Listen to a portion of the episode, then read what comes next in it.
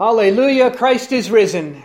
He is risen indeed. Alleluia. Alleluia. Grace, mercy, and peace to you from God our Father and from our Lord and Savior Jesus Christ. Amen. The disciples were hunkering down for fear of the Jews.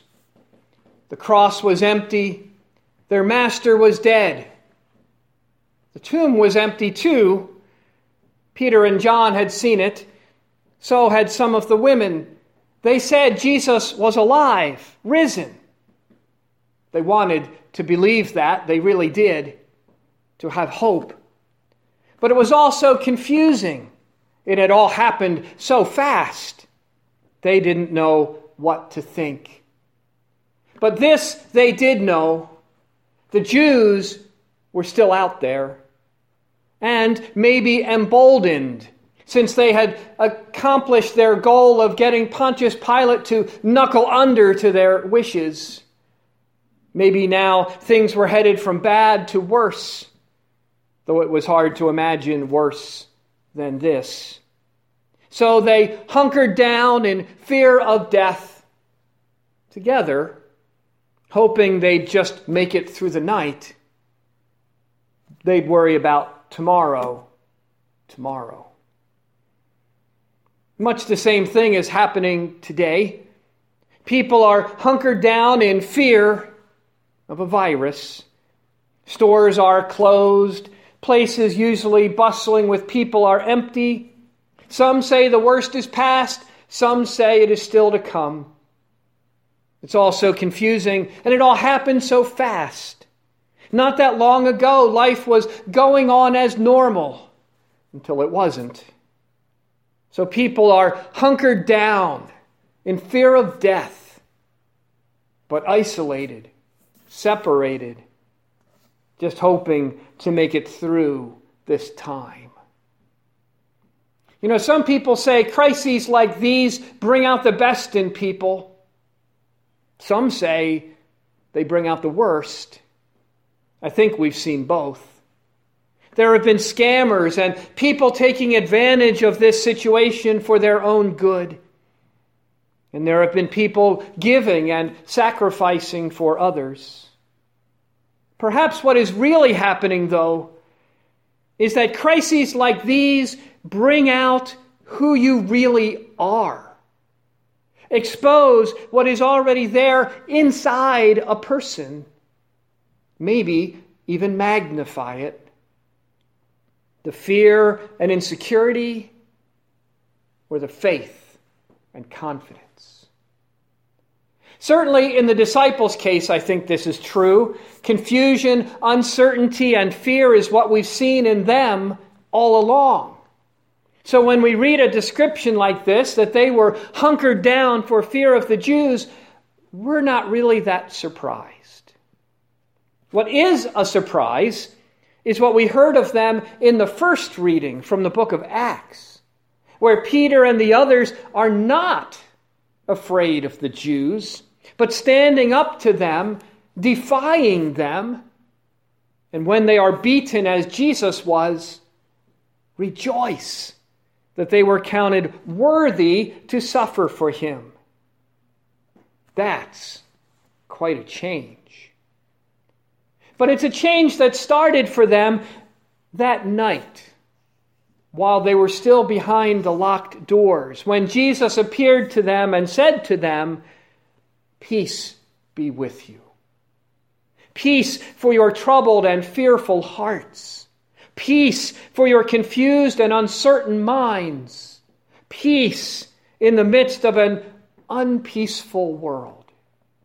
A world where there is fighting and rivalry, a world where there is hatred and death. Then and now. These things go on because sin goes on. But how we respond to them, that is most certainly changed. It is no longer an eye for an eye and a tooth for a tooth, but now love your enemies and pray for those who persecute you. Jesus is risen to bring forgiveness to a world of sin and life into a world of death.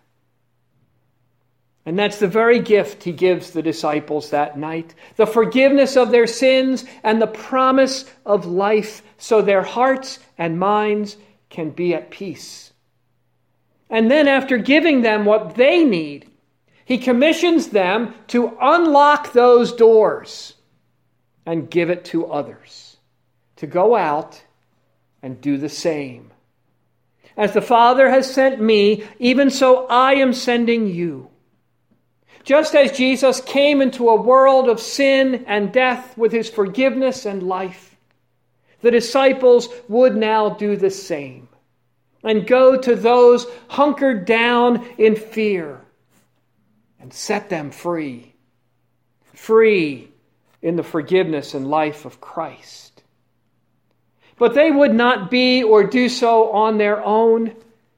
Jesus gives them his Holy Spirit to be with them, to enliven them, strengthen them, and change them.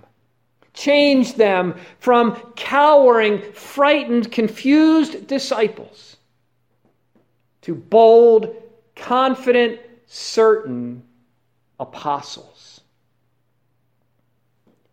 And that is what has happened to you as well. For the very same Peter who denied even knowing who Jesus was and was one of those locked in that room that night would later go on boldly and confidently to say about you, as we heard Blessed be the God and Father of our Lord Jesus Christ. According to his great mercy, he has caused us to be born again to a living hope through the resurrection of Jesus Christ from the dead, to an inheritance that is imperishable, undefiled, and unfading, kept in heaven for you. Born again, baptized to a living hope in the living Jesus, a hope sure and certain. That in Christ your sins can no longer condemn you, for they are forgiven. In Christ, your death can no longer hold you, its grip on you has been broken. In Christ, you have an inheritance in heaven, so that what you have and are here and now is not all there is. In Christ, you are a child of God. In Christ, you have, in a sense, immunity from the sin and death in this world. Not, of course, that you are now free to sin and kill, but that when sin comes and death happens, these things can no longer harm you. Or, in other words, you have been changed and can live a changed life. You who have been raised with Christ into this new life. So, yes, there are still trials and struggles, viruses and troubles that we must go through. Peter says that too, and he had his share of them. But they are sent not to destroy you or your faith, he says, but to strengthen it, to be like gold, that you turn to your Savior in every time of need, and that in the end, the result is praise and glory and honor when Jesus comes again. When you receive the inheritance Jesus has provided for you. Knowing that and believing that, as I said, now changes you and how you now live. A change illustrated not just by the change in the disciples we heard in that reading from Acts, but even sooner than that, by the difference between the ten who were locked in that room that night and Thomas, who wasn't. Doubting Thomas, skeptical Thomas, Thomas who demanded God meet him on his terms. Jesus does, not just because he is merciful but because Thomas is one of the twelve who will be sent out into the world to proclaim the resurrection. But Jesus does not commend him. Rather, he commends you. Blessed are those who have not seen and yet have believed. Because the true blessing of God comes not through the eyes, but through the ears. Miracles and signs and wonders show you that you have a powerful God. Resurrection shows you have a God who couldn't be held by death. But none of that benefits you, or at least you wouldn't know that it does. For what if a powerful God uses his power against you? What if a resurrected God is back for revenge? You need to know more. You need the Word. The Word Jesus spoke to his disciples that night. The Word he sent them to speak to you. His Word of peace. His word of peace. So when you are struggling with sin and feeling its weight, like the disciples, you hear, I forgive you all your sins. What you and your sins deserve, Jesus took on the cross for you. It's on Him, not on you. His word of peace, so when you are struggling with your feelings of unworthiness and doubt and confusion, like the disciples, you hear, I baptized you. You are my child, and I do not regret it. My strength is, is for you in your weakness, my clarity for you in your confusion. I am the one you can count on. His word of peace, so when you are struggling with fear of death, like the disciples, you hear especially in these days of pandemic. Because I live, you too will live. Death is not the end for those who die in the one who rose from the dead. That is the word those cowering disciples needed and received, and then went out and preached and poured out and fed it to the people. It is the word that changed them and changed the world, and the word that now changes you. That when faced with trials and troubles and invisible viruses, threats of persecution, or even with your own sin and unworthiness, whatever the devil, the world, and your own sinful nature can throw up against you, you have what is more sure than any of that the word and peace of Jesus. That you know his victory and you know that his victory is yours. For if crises like what we are going through today bring out who you really are and expose what is already there inside a person, look at what it revealed to us about Jesus. Certainly, we see the greatness of sin and the horrifying specter of death. It caused him such turmoil in the garden and on the cross. But even more, we see his love, his steadfastness, his forgiveness, his compassion, and his glory. When faced with mocking, he loves. When faced with betrayal, he is steadfast. When faced with lies and false accusations and denials, he forgives. When faced with hatred, he has compassion.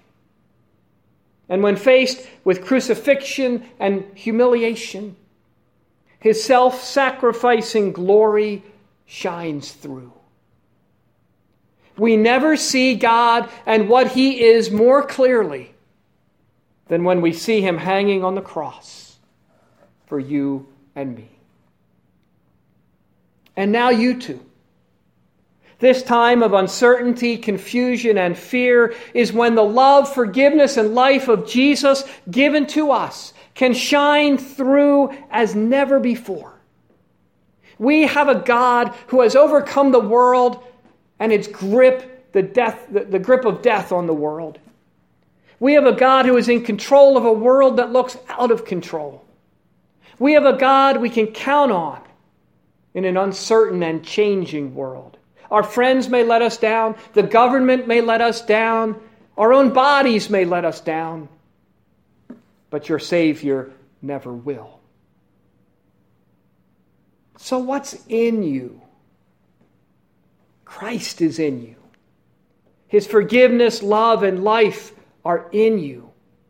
And we can live that way, and not just now, but always. This crisis is an opportunity to bring out who you really are. Because your life is not hanging in the balance, your life is already secure in Christ.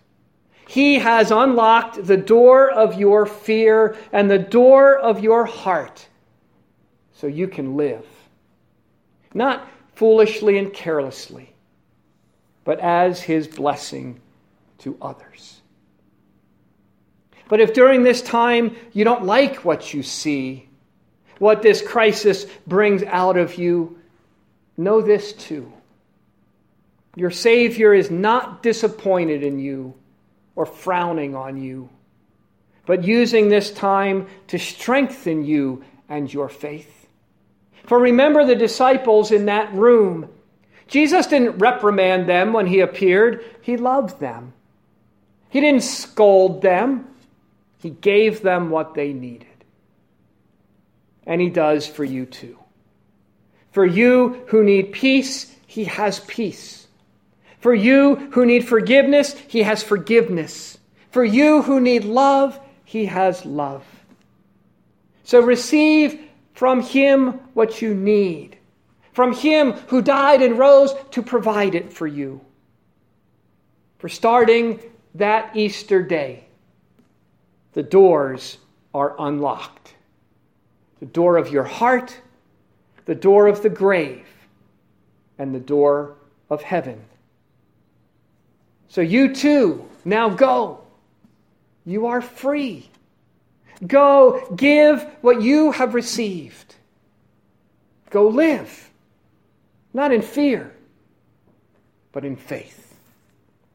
For Christ is risen. Is risen indeed. Alleluia. Alleluia. In the name of the Father, and of the Son, and of the Holy Spirit.